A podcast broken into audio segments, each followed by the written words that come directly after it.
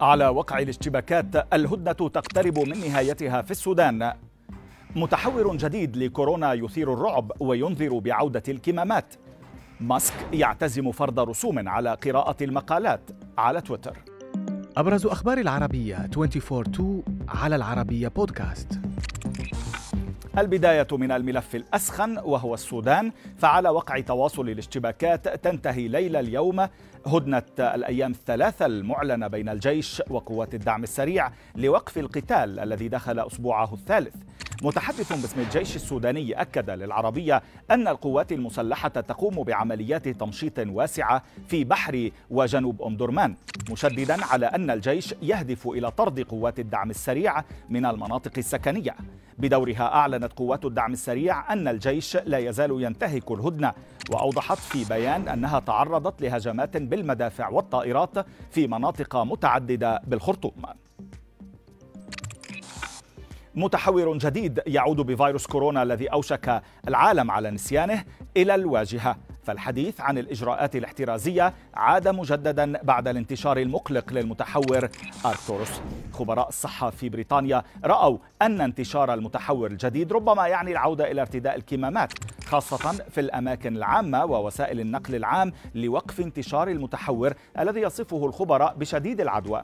أما في أستراليا فيثير المتحور الجديد الكثير من القلق بسبب ارتفاع معدلات انتشاره هناك فيما شدد رئيس فريق اللقاحات والتحصين بالصحة العالمية إلى العودة لفحوصات كورونا وارتداء الكمامات. جدل جديد أثار الملياردير أو أثاره الملياردير الأمريكي إيلون ماسك بعد إعلانه عزمه استحصال مبلغ مادي من مستخدمي تويتر لصالح وسائل إعلامية على المنصة الزرقاء.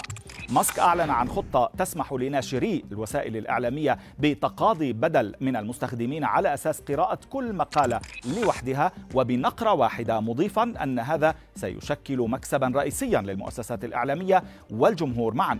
ماسك أضاف أن الخطة ستبدأ بالتطبيق الشهر المقبل لكنه لم يعطي تفاصيل عن الأسعار بشكل دقيق أو النسبة التي ستتقاضاها منصة تويتر.